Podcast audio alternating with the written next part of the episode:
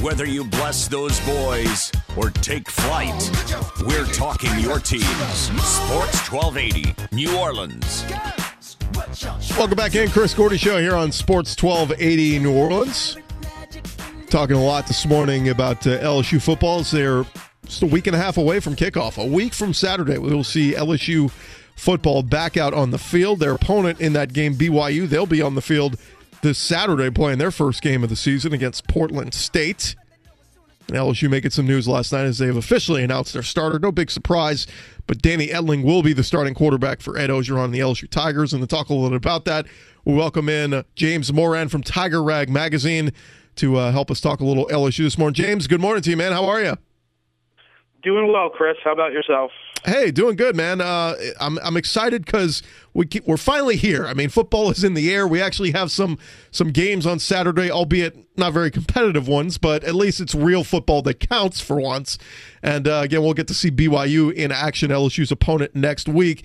Uh, what were your takeaways last night from Ed Orgeron speaking with the media and officially announcing Danny Etling as a starter, but also saying it was a real close competition and he was impressed with Myles Brennan? Um. Well, obviously, we'll start there with the quarterback stuff. Uh, I don't think it's any surprise that links to the quarterback. Uh, I, I felt for a while now that it would be, it'd be a stunner if it was anybody but him. He's he looked good since his back surgery. He's come back healthy. He's, you know, receivers say he's throwing the ball a lot better zip. He's moving around a lot better. He's moving along around more naturally. He's, he's a senior. He knows the offense. All, all that kind of stuff is why I, I don't think it's much of a surprise that he won the job. I think it's equally pretty considerable news that, that Myles Brennan, the, the true freshman, won the backup job, and according to O, finished a, a close second.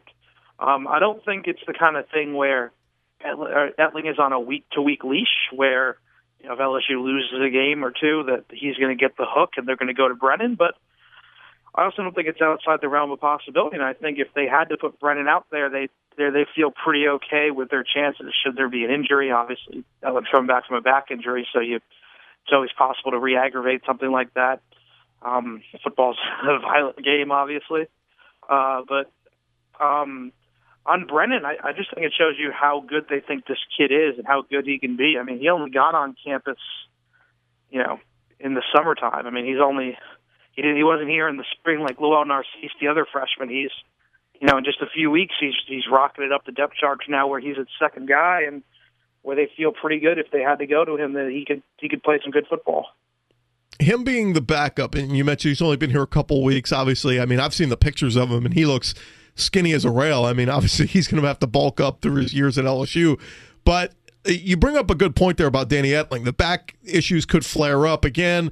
Uh, but also, I go back and, you know, I've been rewatching some of the games from last year, and Danny Etling took a lot of hits last year, and a few that he was slow to get up from, and look, he's a trooper. He hung in there and, and was able to take those hits, but there's a there's a real reality here that, you know, Etling could take a shot, and it could be Myles Brennan getting in there for some, for some action. Now, the way L S U's schedule sets up, the first five weeks are all winnable games. Obviously, at Mississippi State is going to be a tough road game, but, you know, B Y U, Chattanooga, Syracuse, and Troy, these are all five games L S U should be favored in and is expected to win.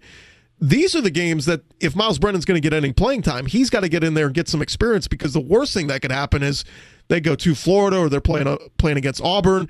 Danny Etling takes a shot and Myles Brennan's thrown to the wolves without having much experience at all. Don't you think they need to get Brennan at least a little bit of playing time in these first few weeks?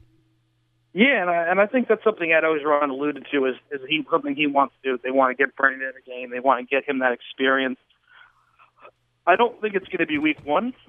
I think B Y U is a lot better than that. I don't think L S U is going to just roll them by, by any stretch of the imagination. They got a really good defense. They got a really good front seven. Um, they've got a veteran quarterback who could present some problems. So I don't think that's an easy game at all. But all the rest of those games besides Mississippi State, I think, would be chances to see Brennan get in the game. And if L S U gets up three or four scores, I think they'd bring them in. You know, I think they they. Look, I think there's the, the, the Orgeron is in his first year. I think he's understanding of some realities. One of them being that Etling's your quarterback, but he's a senior. He's going to be gone next year, and in all likelihood, your quarterback is going to be Myles Brennan for the next two years after this. Um, and Lowell Narcisse will be factored in that mix too. They're going to probably develop some run packages for him and kind of a, a Ryan Perilou kind of mold from what we've heard of this so far in camp. Um, but you know, I think they're they're not going to.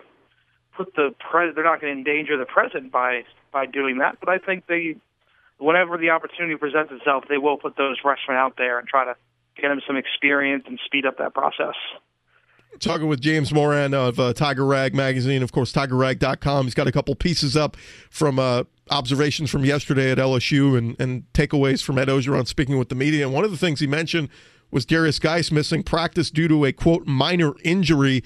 Said he could miss uh, a couple of days of practice. And not the end of the world. They still got all of next week to prepare for B Y U and get him out on the practice field and get him healthy. But I, I saw last night on social media, apparently Clyde Edwards-Helaire, one of the backup running backs, tweeted out a picture of Derrius Guice who had his wisdom teeth out. Is it possible that this is the minor injury that Ed Orgeron was alluding to, that that it's just his wisdom teeth yeah, coming I out? Yeah, I think so. I mean, he said it was in the scrimmage, so maybe he got a little banged up in the scrimmage too, but I had heard, we'd heard about the, that he was having dental surgery. Hey, listen, I don't think it's a big deal at all. I don't think there's any risk of him not playing next Saturday. I think they're just going to be exceedingly careful with him. And look, there's There's no reason to. I mean, we went through all this last year with, you know, them with them overusing Le, over, with Les Miles overusing Leonard Fournette in a scrimmage, and he hurt his ankle, and it was kind of a lost season for him. It never really got right. Um, I don't think Ed Orgeron and, and this staff is going to make the same mistake with Guice. I think they've been very careful with him so far in camp, just because, you know, get him his work, but nothing excessive. Because look, you know, I don't think anyone has any question about what he can do. You know, I think maybe you want to let him work on pass protection, work on running routes, that kind of stuff. Um, I think they spent a lot of time doing those kind of things with him in camp, but uh, I don't think anyone needs to see guys doing a lot of full contact work in camp. There's just no need for it. So I, I think he, he's fine. They're being precautionary, but I also think it's given him a chance to see some else what they have in this backfield. I think they like what they have in Darrell Williams.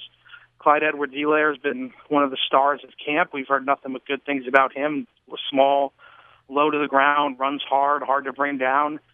Um, Nick Brissett's going to play a role too, so I, I, I don't think this is anything to really worry about. Where are you on the receivers? The three names that keep coming up with whenever Ed Orgeron or anybody talks about the receivers, the three guys that they bring up are D J Chark, um, uh, Russell Gage, and, and Derrick Dillon is the third name that keeps coming up. Uh, it sounds like those are going to be the three guys to start the year. Uh, what do you like about those three guys, and what, what do they all bring to the table? Well, they've all been in the program for a while. I think they're three of the most veteran guys in that receiving core. I think they have the best grasp of the offense, and I think it's I think they fit better in this offense than the previous one.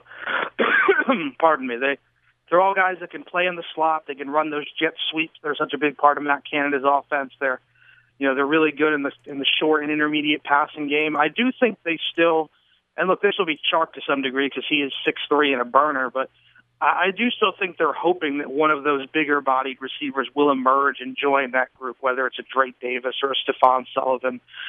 Uh, I just think they want some kind of size, whether it's in the red zone or, or down the field. I think with those three receivers, they can do a lot of damage between the twenties. You know, I think they've got a lot of quickness there, a lot of quick twitch ability, guys that can do a lot of things. And, you know, look, those guys are ahead because they understand the position, they catch the ball, and they run the correct routes. I think that's why they're they're ahead of that other group that I just mentioned at this moment. Um, I still think receiver is probably one of the biggest question marks around this team just because outside of Chark, we haven't really seen any of these guys perform in a live setting. But I, I do find some of the options they have there pretty intriguing. You know, um, aside from the guys we mentioned, they – They moved Jacoby Stevens over there, and he seems to be a, an athlete that they're getting involved in a lot of different ways. So I I think they have a lot of interesting weapons between running back, wide receiver, and tight end. Um, I don't think they have a lot of stars, but I think they have a lot of guys that can contribute in an offense that's built around Guice and heavily features Chark.